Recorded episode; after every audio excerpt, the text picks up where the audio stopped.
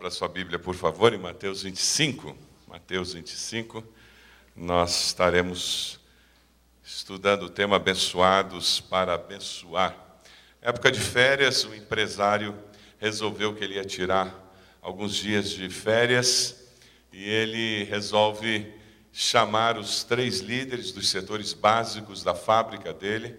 Ele chama aquele que cuidava da área financeira e ele passa para ele as responsabilidades, contas a pagar, contas a receber, ele entrega toda a responsabilidade da, das contas bancárias, tudo que precisava ser feito durante aquele mês.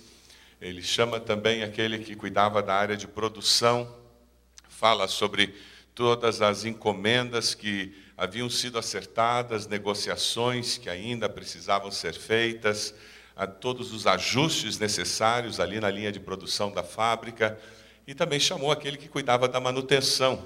Já estava na hora de algumas máquinas serem ser feita a manutenção delas e também a fábrica tinha um pátio grande, precisava da limpeza e uma área lá que precisava parte de jardinagem, cortar grama nessa fase que chove muito, se você não corta a grama fica um matagal, dá uma impressão ruim na fábrica e saiu de férias.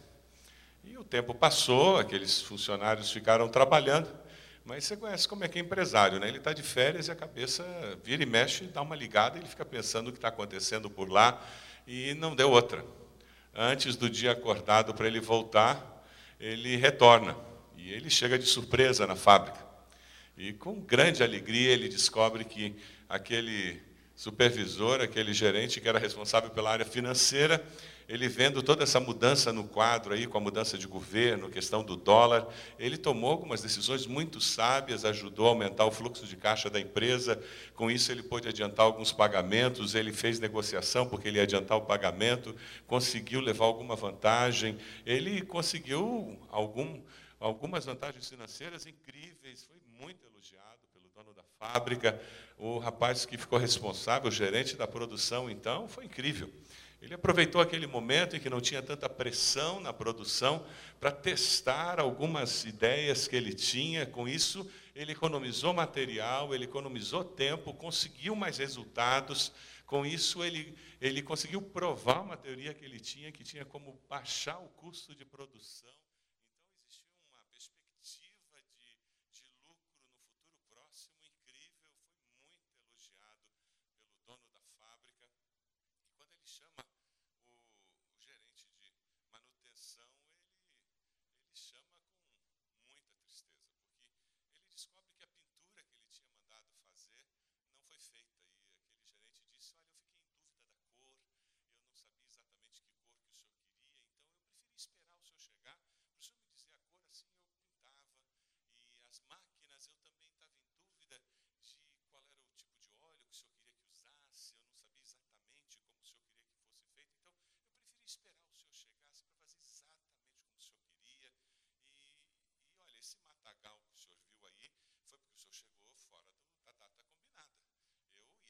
Estava agendado aqui.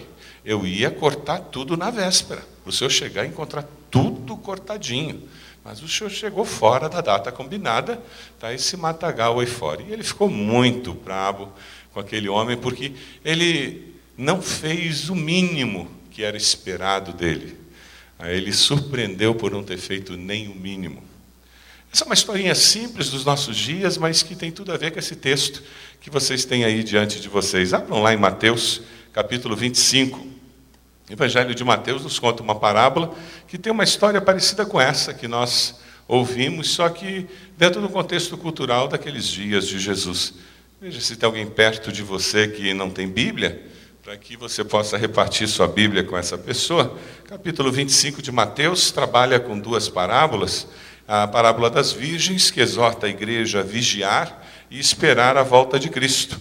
E depois a parábola dos talentos, que exorta a igreja a estar ativa, esperando a volta de Cristo. Ah, é importante nós termos em mente, antes de ler essa parábola, que talento era uma medida de peso. Um talento era igual a 35 quilos. Um talento era igual a 35 quilos. Talento não era valor monetário, porque 35 quilos de ouro certamente era diferente de 35 quilos de cobre, que era diferente de 35 quilos de, de, de prata. Então é importante a gente ter um, em mente isso, que quando Jesus está falando de talentos, que entregou talentos, ele está falando sobre uma medida de peso. E outra coisa que é importante a gente ter em mente é que os talentos da parábola pertencem a outra pessoa e não ao indivíduo que recebeu. Como nós usamos talentos como sinônimo de habilidade pessoal em português, então nós lemos a parábola e inconscientemente a gente já coloca o talento como propriedade da pessoa. E se você ler a parábola, é muito claro na parábola: o talento não pertence à pessoa, ele pertence a outra pessoa. Se você ler a pastoral, você vai entender bem o que o pastor Avelino tenta colocar com relação ao que é do outro. Talento pertence a outra pessoa e não ao indivíduo que tem o talento na mão. Vamos ler a parábola só para nós nos localizarmos aí no que Jesus nos falou? E também será como um homem que, ao sair de viagem, chamou seus servos e contou, confiou-lhes os seus bens. A um deu cinco talentos, a outro dois, e a outro um, a cada um de acordo com a sua capacidade. Em seguida, partiu de viagem. O que havia recebido cinco talentos saiu imediatamente, aplicou-os e ganhou mais cinco. Também o que tinha dois talentos ganhou mais dois. Mas o que tinha recebido um talento saiu, cavou um buraco no chão e escondeu o dinheiro do seu senhor. Depois de muito tempo, o senhor daqueles servos voltou e acertou contas com eles. O que tinha recebido cinco talentos trouxe os outros cinco e disse: o Senhor me confiou cinco talentos. Veja, eu ganhei mais cinco. E o Senhor respondeu: Muito bem, servo bom e fiel. Você foi fiel no pouco, eu porei sobre o muito. Venha e participe da alegria do seu Senhor. Veio também o que tinha recebido dois talentos e disse: O Senhor me confiou dois talentos. Veja, eu ganhei mais dois. E o Senhor respondeu: Muito bem, servo bom e fiel. Você foi fiel no pouco, eu o porei sobre o muito. Venha e participe da alegria do seu, seu senhor. Por fim veio o que tinha recebido um talento e disse: Eu sabia que o Senhor é um homem severo, que colhe onde não plantou e junta onde não semeou. Por isso tive medo, saí e escondi o seu talento no chão. Veja, aqui está o que lhe pertence. E o Senhor respondeu: Servo mau e negligente, você sabia que eu colho onde não plantei e junto onde não semeei? Então você devia ter confiado meu dinheiro aos banqueiros, para que quando eu voltasse, o recebesse de volta com juros. Tirem o talento dele e entreguem-no ao que tem dez, pois a quem tem, mais será dado, e terá em grande quantidade. Mas a quem não tem, até o que tem lhe será tirado. E lancem fora o servo inútil nas trevas, onde haverá choro e ranger de dentes. Choro e ranger de dentes. Toda vez que você lê uma parábola, é muito importante você ler a parábola toda e tentar pegar a ideia central da parábola. Porque esse era o objetivo principal de Jesus. O que Jesus tinha em mente era impactar as pessoas com uma história. O grande perigo que nós temos, por causa da nossa cultura, o nosso pano de fundo cultural, que é muito influenciado pela Igreja Católica Apostólica Romana, é nós começarmos a ler a parábola com uma forte tendência alegórica. Por quê? Normalmente, ah, na Igreja Católica, eles têm uma tendência muito forte de usar o método alegórico de interpretação da Bíblia. O que é o método alegórico? O método alegórico é aquele que lê a Bíblia dizendo assim: Isaqueu subiu na árvore para ver Jesus. O que é a árvore? A árvore são as dificuldades da vida. Você já deve ter ouvido sermão assim. E no meio evangélico você encontra pastores que usam o método alegórico para pregar a palavra. E esse é um grande perigo. Não, é um dos métodos de interpretar a Bíblia. O problema do método alegórico é que você corre o risco de fazer a Bíblia dizer o que a Bíblia não quis dizer. Quando você trabalha com uma parábola, é muito importante, para garantir que você não faz a Bíblia dizer o que ela não está dizendo, você ter em mente qual é a mensagem central da parábola. Essa parábola, a mensagem central é muito clara. Devemos usar dons, habilidades, oportunidades, tudo o que recebemos de Deus para a glória de Deus. Aqueles homens receberam do seu patrão algumas coisas que eram talentos, e existia uma expectativa daquele patrão, que eles usariam aquilo e prestariam contas. A parábola, de uma forma muito clara, é dita pelo Senhor Jesus e ela fala conosco que nós prestaremos contas e que o reino de Deus é formado por pessoas que recebem de Deus algumas coisas, que são os dons, as habilidades, os talentos, as oportunidades, a possibilidade de vida, e essas pessoas devem usar essa existência tendo consciência de que prestarão contas a Deus.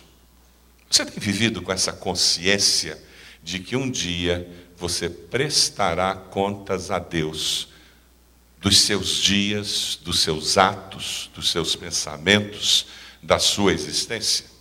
De que um dia você terá que dar explicações a Deus do que você fez, deixou de fazer? Isso muda a perspectiva de vida. A nossa sociedade pagã, que não crê em Deus, ela não tem valores morais justamente porque ela não vai prestar contas a ninguém. É por isso que hoje as igrejas católicas estão fechando as portas e porque as pessoas estão roubando as obras de arte que existem lá dentro. Como as pessoas não vão prestar contas a nenhum Deus, como não existem absolutos, então eu posso roubar as estátuas, as obras de arte e vender. Quando não existe temor a Deus em uma sociedade, tudo é válido. Essa parábola, ela nos fala sobre como viver a vida e por que viver a vida. Eu queria destacar algumas lições que nós podemos tirar dessa parábola. A primeira delas é que todo cristão, ele recebe de Deus dons e habilidades. Eu quero distinguir essas duas coisas, porque às vezes nós confundimos. Habilidades naturais e dons espirituais são diferentes. Habilidades naturais qualquer pessoa, qualquer ser humano tem.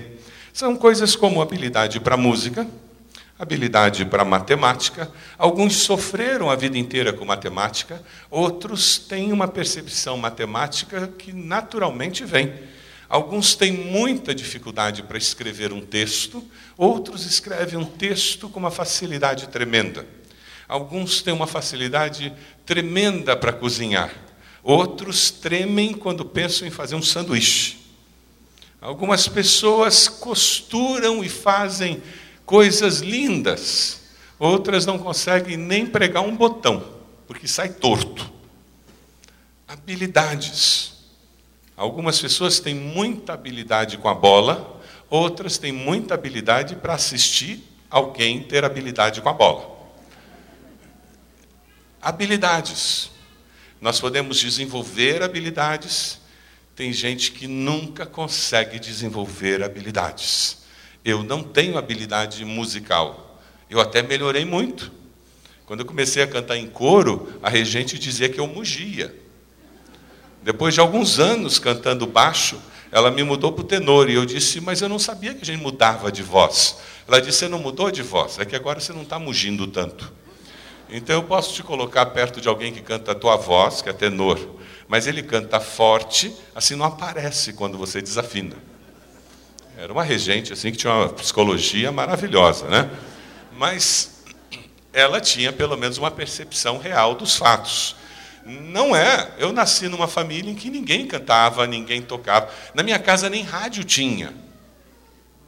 Então, música não fazia parte da existência familiar. E hoje os estudos já provam que um bebê que do ventre ouve música e que desde pequeno ouve música, naturalmente ele vai ter habilidade musical. E uma criança que não é estimulada, dificilmente ela terá essa habilidade. Dons espirituais são presentes dados por Deus. Apenas àqueles salvos por Cristo para edificação do corpo. Então você pode ter alguém que tem uma habilidade para ensinar, algumas pessoas têm e não são convertidas, e são ótimos professores, e às vezes essa pessoa recebe o dom espiritual do ensino. E quando isso acontece, é maravilhoso no corpo de Cristo. Porque o dom espiritual do ensino promove transformação de vida e não apenas crescimento intelectual. A habilidade de ensino promove desenvolvimento intelectual, absorção de ideias, entendimento. O dom espiritual de ensino faz com que a compreensão dos fatos promova transformação de vida. Porque a edificação que o dom espiritual promove é a semelhança de Cristo na vida daqueles que estão debaixo do exercício do dom espiritual. Todo cristão recebe um dom, habilidade. E você que está sentado aí tem pelo menos um dom, pelo menos uma, duas habilidades. A questão é nós sabermos quais são nossas habilidades, quais são nossos, quais são nossos dons e usarmos. Você tem se comparado com aquele que enterra os dons e habilidades ou você tem usado? Eu arriscaria dizer que num grupo desse tamanho, nós temos algumas pessoas com clarineta no armário, com piano fechado, ou quem sabe já vendeu até o piano. Gente que tem habilidades musicais e não usa há anos. Quem sabe o desafio dessa mensagem vai ser você voltar a praticar aquele instrumento, voltar para a academia de música para de novo reaquecer aquela habilidade, voltar para a orquestra, porque Deus te deu aquela habilidade musical e você pode usar para a glória dele. Quem sabe você está aqui e você tem habilidade para trabalhar com crianças ou para trabalhar com pobre, e você tem uma facilidade incrível de chegar numa favela, de chegar com mendigos na rua, e você ganha a confiança deles com uma facilidade incrível. Tem pessoas que não têm essa habilidade, e você não está fazendo nada com essa habilidade que foi dada por Deus a você. E quem sabe você vai sair hoje daqui dizendo: Eu tenho que fazer alguma coisa com essa habilidade que Deus me deu. Quem sabe você vai sair daqui dizendo: Eu vou trabalhar na colônia de férias, porque Deus me deu uma habilidade para trabalhar com criança fantástica. E eu preciso parar de me esconder. E às vezes acontece isso na igreja. Pessoas que enterram o, as suas habilidades dadas por Deus e não percebem que estão fazendo isso, cheios de desculpas, eu não tenho tempo, eu tenho muito trabalho, e com isso elas vão perdendo a alegria da vida cristã, vão perdendo a alegria que vem de ouvir do Senhor o que está no versículo 21, dê uma olhadinha. Olha o que vai acontecer quando você aceitar o desafio de se envolver na obra de Deus. O Senhor respondeu muito bem, servo bom e fiel. Você foi fiel no pouco, eu o porei sobre o muito. Venha e participe da alegria do seu Senhor. Eu diria que é por isso que a sua vida cristã anda meio sem graça. Uma das coisas que mais me impressiona na igreja de Willow Creek é porque eles são tremendamente bem-sucedidos no envolvimento dos membros em trabalho voluntário. Eles têm uma cafeteria na igreja que funciona sete dias por semana, com voluntários. Membros da igreja que trabalham em turnos ali. Sabe quem é que limpa o salão de cultos todas as semanas? Não são funcionários pagos pela igreja. São membros da igreja que consideram um privilégio poder servir a Deus limpando o salão para que o povo de Deus se reúna ali para adorar a Deus. Eles têm dinheiro para pagar alguém para limpar aquele salão? Claro que tem. Mas no reino de Deus é feito por pessoas que servem por amor. O segredo de uma igreja viva é uma igreja em que as pessoas servem e servem com alegria por amor a Cristo. A armadilha satânica é colocar os membros numa posição em que eles acham que eu já entrego o meu dízimo, a igreja que contrate alguém para fazer isso.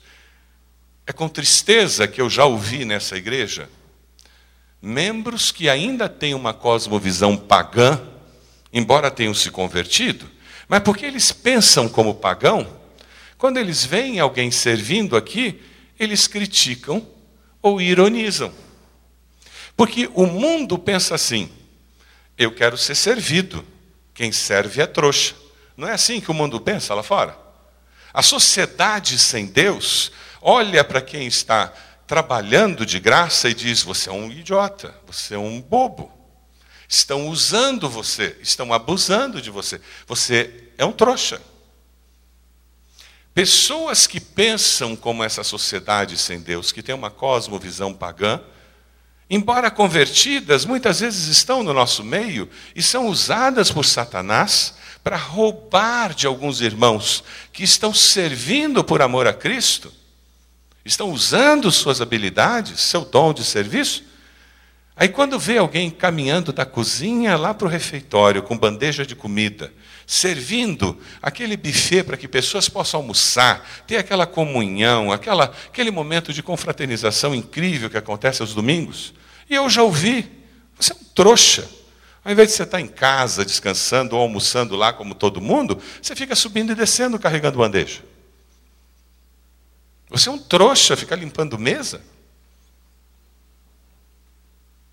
Enviado de Satanás. Quem faz esse comentário? Pessoa que tem uma cosmovisão pagã, que ainda não converteu. A percepção de vida dessa pessoa ainda não virou cristã, ainda é pagã. É uma pessoa que ainda quer ser servida. Ela não descobriu a alegria do servir. Que pena. Que pena.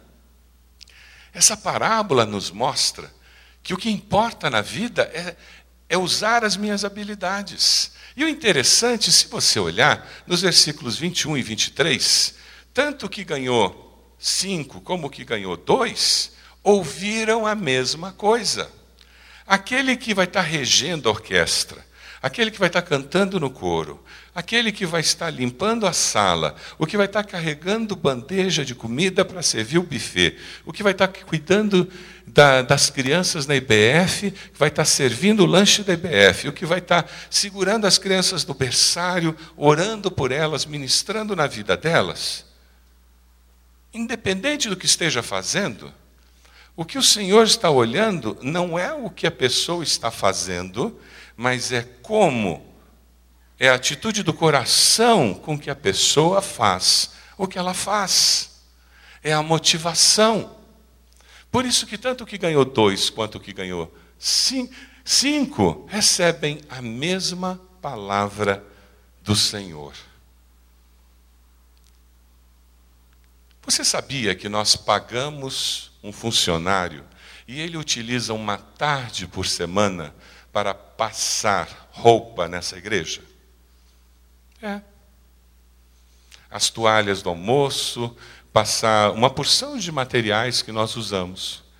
Você acredita que nessa igreja exista um homem ou uma mulher, ou vários homens ou várias mulheres que poderiam dar uma tarde por semana para passar toalhas de mesa, passar toalhas?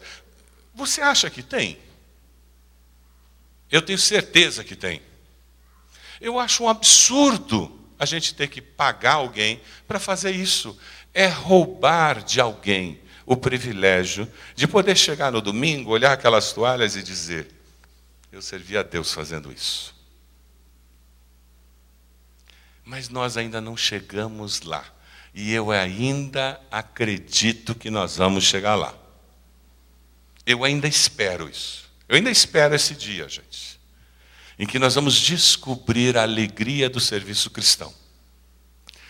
Sabe, é, é interessante, porque quanto mais você serve, e eu vejo isso nos membros da igreja, mais alegria você tem no serviço e mais você se envolve. Qual é a recompensa de quem trabalha no reino de Deus? Quem trabalha bem? Qual é a recompensa de quem trabalha bem? Pergunta a pessoa que está ao seu lado aí. Qual é a recompensa de quem trabalha bem?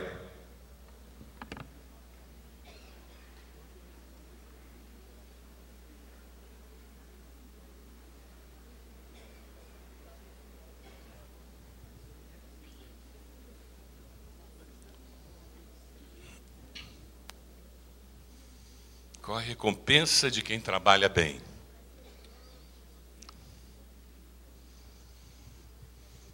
Aqueles irmãos que pegam a, as roupas que vocês doam para ABC, para o serviço social, e eles lavam, consertam, passam, deixam aquelas roupas parecendo novas e colocam no bazar. Qual é a recompensa que eles têm? Além da alegria que vem de ouvir o Senhor dizendo isso. Dê uma olhadinha no versículo 28. Qual é a recompensa? Versículo 28.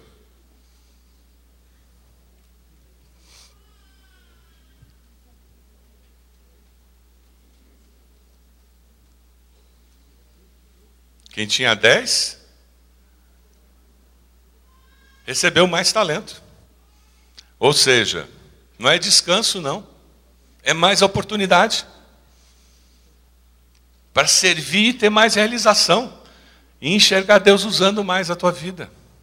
Enxergar Deus usando a tua existência para ter um impacto ainda maior. São portas abertas para Deus usar a tua vida para fazer diferença. Nós não estamos nesse mundo a passeio, gente. Esse mundo não é parecido com a Disney. Nós não estamos aqui a passeio para ganhar dinheiro, para ser famoso. Nós estamos aqui para glorificar a Deus. E a nossa existência é muito curta. Deus sempre dá mais oportunidades para quem está usando seus talentos. A vida é muito parecida com uma espiral. Quanto mais você se envolve, mais oportunidades surgem o processo de esfriamento espiritual e de afastamento de Deus é cada vez eu venho menos à igreja, cada vez eu quero menos vir à igreja. Quanto menos eu quero vir à igreja, menos eu venho à igreja e menos eu quero vir à igreja. Já viu isso? Quanto menos eu vou à célula, menos eu tenho vontade de ir à célula. Quanto menos eu tenho vontade de ir à célula, menos eu vou à célula. Já viu isso?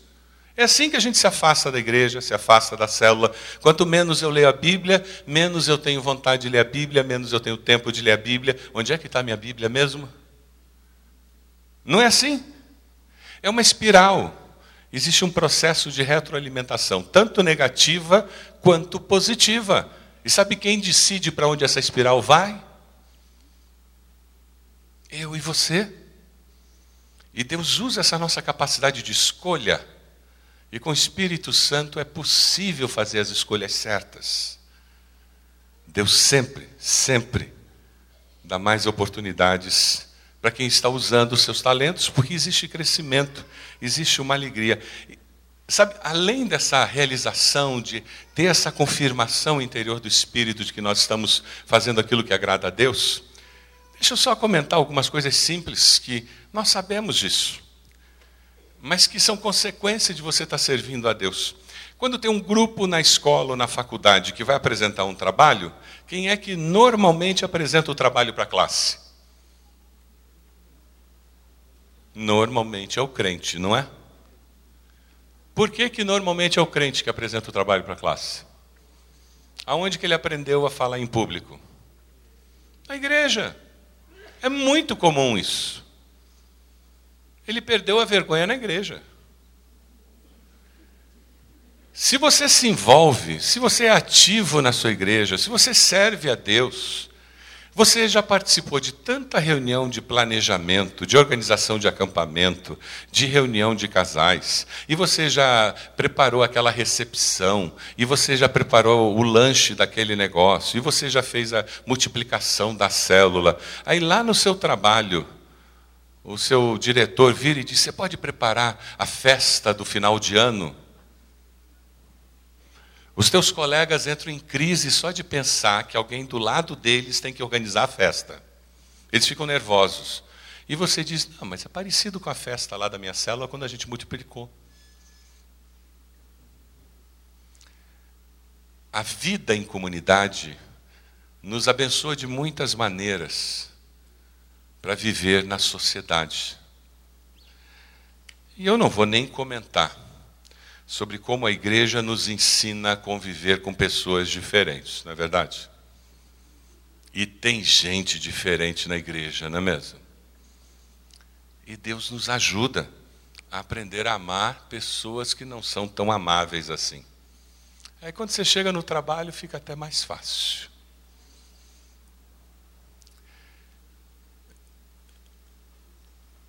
O segundo princípio que dá para tirar dessa parábola está nos versículos 14 e 15. É a ideia de que todo cristão ele recebe alguma coisa de Deus. Esses aí receberam cinco talentos, dois que nós não sabemos o que são esses talentos. E eu queria focar agora aqui, de uma maneira mais específica, em bens e dinheiro. Você recebeu de Deus bens e dinheiro, não recebe? Tem uns que recebem mais, outros recebem menos, alguns recebem bem menos, né? E tem uns que sempre recebem menos. E tem uns que são quebrados, que nem os jovens adolescentes aí, vivem na pendura, né? Estudante, nossa.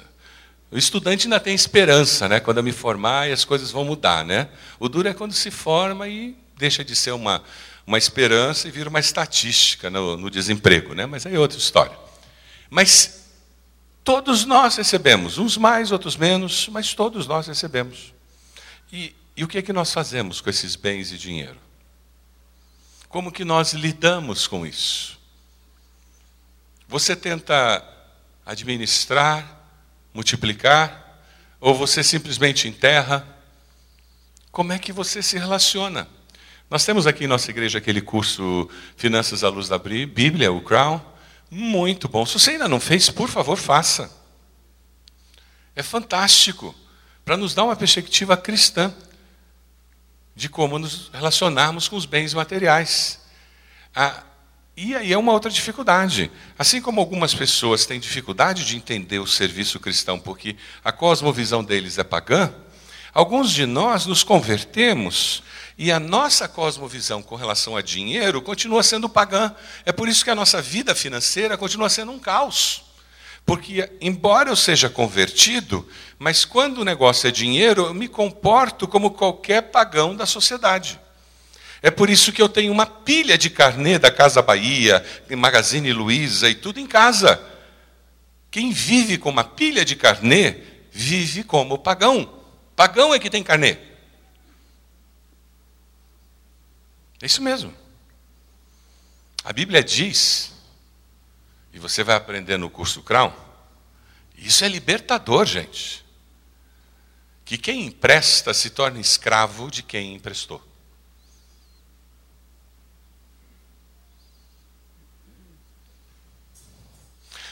Gente, Magazine Luiza, Casas Bahia, eles não são loja, eles são financeira. Por isso que se você disser para eles, eu pago à vista, quando você me dá desconto, eles não dão desconto. Você já tentou pagar à vista? Eles não dão desconto. Sabe por quê? Eles não ganham na venda da mercadoria. Eles ganham nos juros que eles cobram de você. Então eles não têm interesse de vender à vista. O interesse deles é que você pague em 12 vezes, 24 vezes. E você já reparou que eles fazem você ir até o fundo da loja para pagar? Sabe por que, que eles colocam o pagamento lá no fundo da loja? Porque eles querem garantir que pelo menos 12 vezes você passou pela loja toda até ir pagar. Porque na décima primeira prestação, ele quer que você esteja pensando, é a última prestação, o que, que eu vou comprar agora? É por isso que eles colocam o preço pequenininho e o preço da prestação grandão. Existe uma psicologia por trás disso. É para você ter a impressão que aquela televisão só custa 59 reais. Em 24 vezes você está pagando três televisões. Ah, mas 59 cabe no meu orçamento, né? Mas você está comprando três televisões. As outras duas vão para o bolso do dono da Casas Bahia. Se encher de carnê é jeito pagão de lidar com dinheiro. Faça o curso que a nossa igreja tem oferecido para quê? Para a gente descobrir a liberdade que existe em Cristo. Todo cristão recebe bens, recebe dinheiro, bens materiais de Deus e tem que saber lidar com isso. No Velho Testamento, as pessoas vinham ao templo, como era uma teocracia, eles traziam dízimos, ofertas e impostos, e entregavam tudo no templo. No Novo Testamento, não é teocracia, o Ministério da Fazenda garante que você entrega o seu imposto. E como eles são bons nisso, né? E você traz o seu dízimo, mas o Novo Testamento resgata um conceito que havia sido perdido, de que tudo é de Deus. E muda referencial isso. Tudo é de Deus. E Deus entrega 90% para mim e diz: agora aplique meus princípios para você crescer. É isso mesmo. Não, eu não entrego 10% para Deus e uso o restante. Deus me entrega 90%. Percebe a diferença? Deus me entrega 90% e diz: agora eu quero que você administre isso segundo os parâmetros que eu já te dei na palavra. E é desses 90% que saem ofertas, que saem as férias, a roupa dos filhos, o plano de saúde, a prestação da casa ou o aluguel, a água, a luz, comida. E eu vou aprender a gerenciar e sob a bênção de Deus, eu vou descobrir como eu vou usar tudo isso. Os servos eles receberam os talentos que não eram deles. Nós recebemos bens, dons e habilidades que não são nossos. E nós gerenciamos isso. Quando nós entendemos que Deus nos entregou os 90% para gerenciar, nós descobrimos liberdade financeira. Porque tudo que nós temos pertence a Deus, na prática e não só no discurso. Quando eu digo que o dinheiro é meu e eu entrego 10% para Deus, eu não descubro liberdade financeira, porque é meu. É posse minha e é melhor eu cuidar dele. E é melhor eu me sentir dono dele. Quando ele é de Deus, Deus cuida muito bem dele, e eu vou me sentir na responsabilidade de como mordomo seguir as diretrizes de Deus. E eu vou colher as bênçãos de Deus na área financeira. A pergunta é se você é pagão na maneira como você lida com dinheiro, ou se você é cristão na sua maneira de lidar com dinheiro e bens materiais. O dinheiro, quando chega na sua mão, ele é para abençoar ou ele é só para você?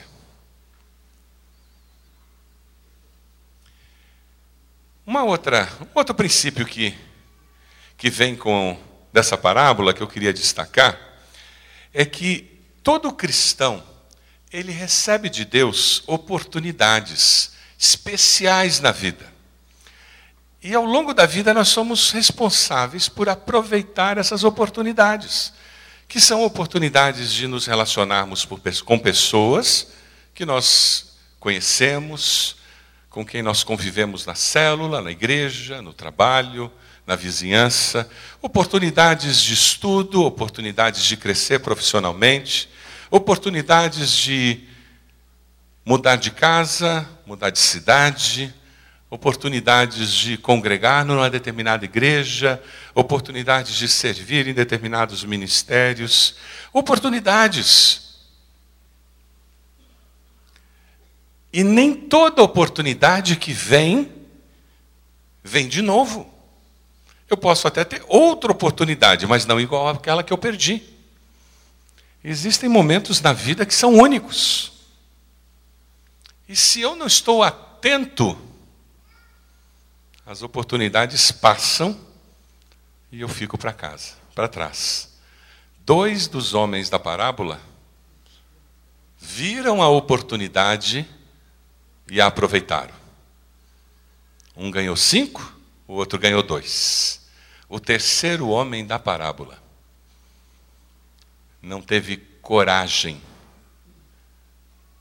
de dar um passo de fé, de arriscar. E por medo, ele perdeu a oportunidade. O justo, pela fé, viverá. 2011 trará muitas oportunidades para você. E você poderá aproveitá-las ou deixá-las passar. Algumas delas darão frio na barriga, porque envolverão risco.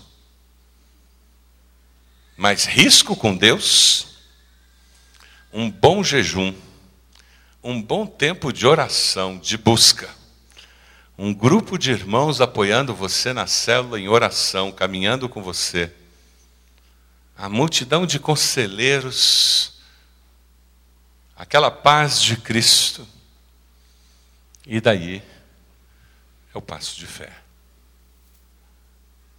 2011, certamente terá momentos em que você terá que aproveitar as oportunidades. Você está disposto? É interessante, porque no reino de Deus não é possível ser mero assistente. Eu tenho que estar ativamente envolvido, aproveitando a vida para trazer glória para Deus, seja aqui dentro da igreja ou fora da igreja. Eu vivo consciente de que eu só tenho uma vida para viver. Você tem vivido com essa consciência de que você só tem uma vida para viver? E quando eu tenho essa consciência, fica mais fácil eu perceber a urgência de vivê-la bem vivida. Não simplesmente me atirando nos prazeres da vida, mas vivê-la bem vivida por saber que eu vou prestar contas a Deus. Nós gostamos muito da imagem de Jesus, que diz: Vinde a mim, todos vós que estáis cansados e oprimidos. Gostamos desse Jesus, não é mesmo? Aquele Jesus que está sentado e, e fala: Deixa as crianças virem a mim. A gente gosta desse Jesus, não gosta? A gente gosta do Jesus também que morre na cruz, derrama o sangue pelos nossos pecados e ele mexe conosco. A gente gosta daquele Cristo que deixa o túmulo vazio. Nós gostamos do Cristo que sobe aos céus, acende, que venceu a morte. Nós gostamos desse Jesus.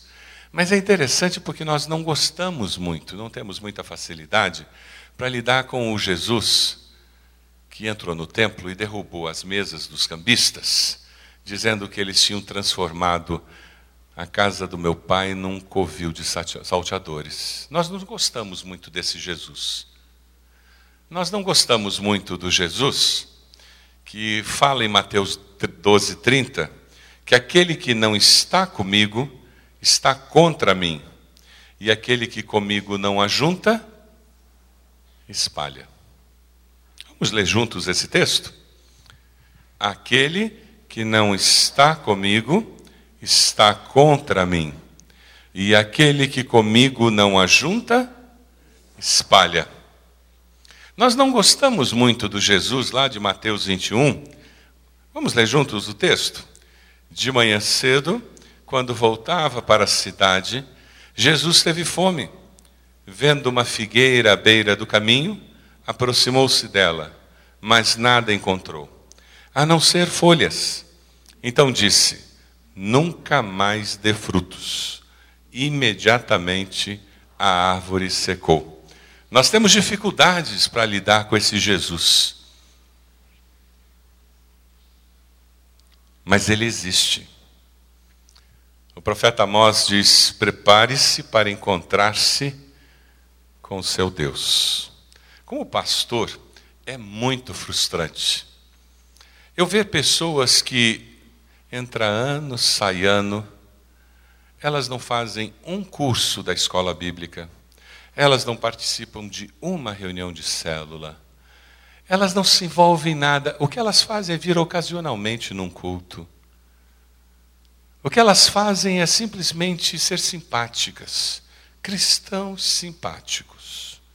Mas nunca arregaçaram a manga para fazer alguma coisa acontecer pessoas que se morressem, a única diferença que fariam seria deixar um banco, uma cadeira vazia num dos cultos de vez em quando. Pessoas que perderam a graça do reino, porque elas não descobriram o que é viver no reino de Deus. Elas não servem, elas não fazem diferença para o próximo. Recebem as bênçãos, mas não abençoam. É muito triste. Ano após ano, as oportunidades sendo oferecidas e elas não saem daquele marasmo. É como se estivessem atoladas espiritualmente. Como pastor, eu tenho uma alegria tremenda quando eu vejo pessoas que se envolvem, fazem os cursos da escola bíblica e fazem curso de treinamento, e pessoas que começam como membros de uma célula e passam alguns ciclos e a célula multiplica e de repente a notícia que chega é que aquela pessoa já é líder de uma célula, ou de repente aquela pessoa já está envolvida no sopão, ou já está envolvida ajudando numa congregação, ou de repente aquela pessoa já está envolvida numa área social. Sabe, pessoas que de repente você vê que ela está florescendo, existe vida. Onde há vida, há crescimento. Você está crescendo? Alguns de nós só crescem para o lado. É de 42 para 46. É de 54 para 58. É o único crescimento que tem. Que 2011 seja um ano em que a gente tenha crescimento espiritual, que a gente mostre vida.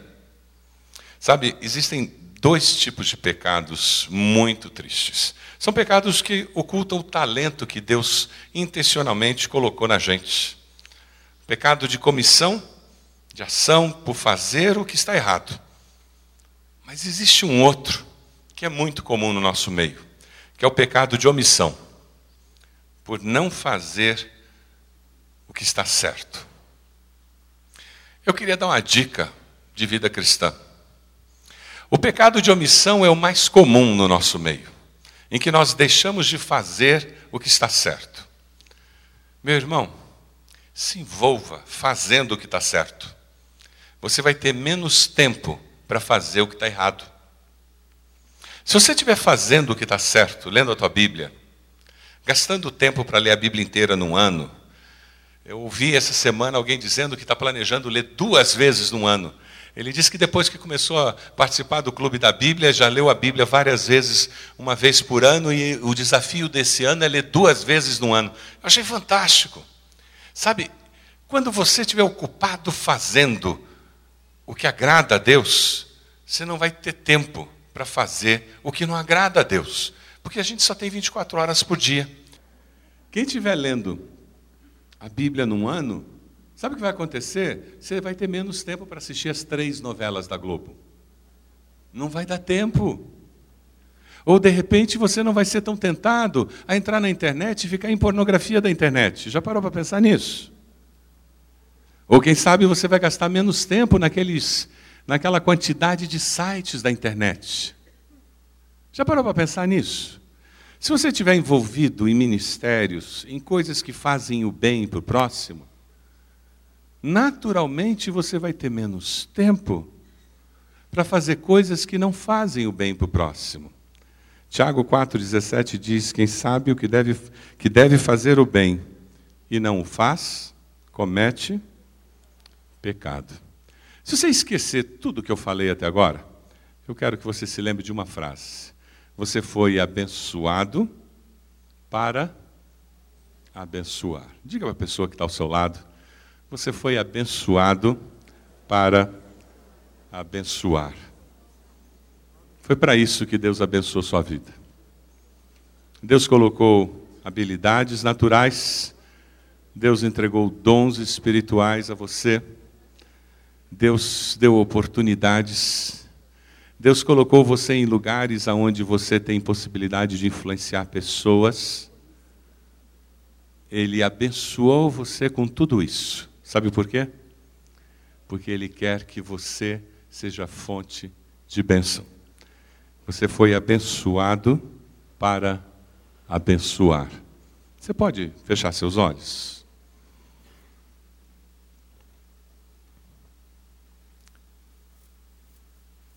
Aquele que recebeu bens, talentos, aptidões, oportunidades de Deus e usa bem, poderá receber de Deus cada vez mais bens, talentos, oportunidades.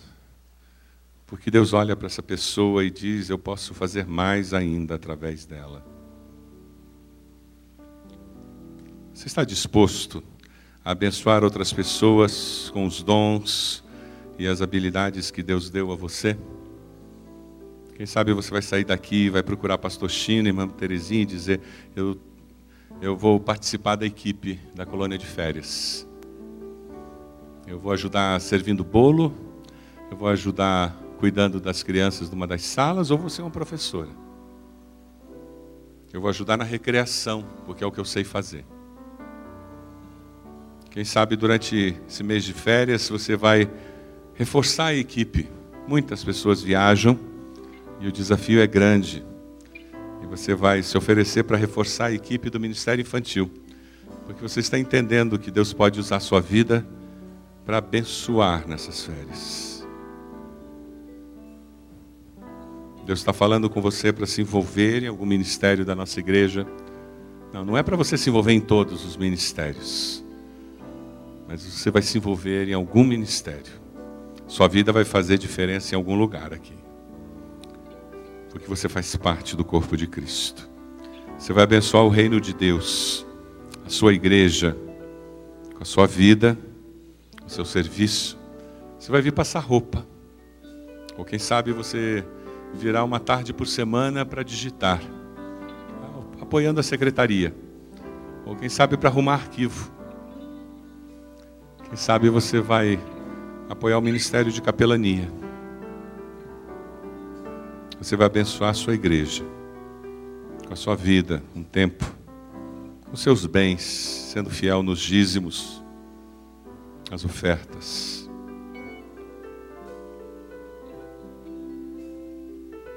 Você já aceitou a Cristo como Salvador? A tua cosmovisão muda, você começa a ver a vida como cristão e não como pagão quando Jesus muda a essência da tua vida. Diga a Jesus: Eu quero, eu quero tê-lo como meu Senhor e Salvador. Muda a essência do meu ser. Eu queria desafiar você, que está dizendo, Deus, eu quero. Eu aceito o desafio dessa parábola, eu aceito o desafio de Jesus. O Espírito Santo falou comigo e eu quero abençoar, porque para isso eu fui abençoado. Se coloque de joelhos onde você está. Com esse gesto você vai estar dizendo: Eu respondo positivamente ao toque do Senhor no meu coração. Coloque-se de joelhos onde você está. Deus sabe o que Ele falou com você, Deus sabe o que Ele quer fazer com você, na sua vida, e Ele vai fazer uma obra incrível na sua vida. Deus é maravilhoso, o desejo dele é que a sua vida seja transformada. Ele quer que você ouça o que aqueles servos ouviram. Muito bem, servo bom e fiel. Você foi fiel no pouco, eu o porei sobre o muito. Venha e participe da alegria do seu Senhor. Coloque-se de joelhos, dizendo: Deus, eu quero abençoar. O Senhor me tem abençoado com tanto. Eu renovo o meu compromisso com o Senhor compromisso de vida.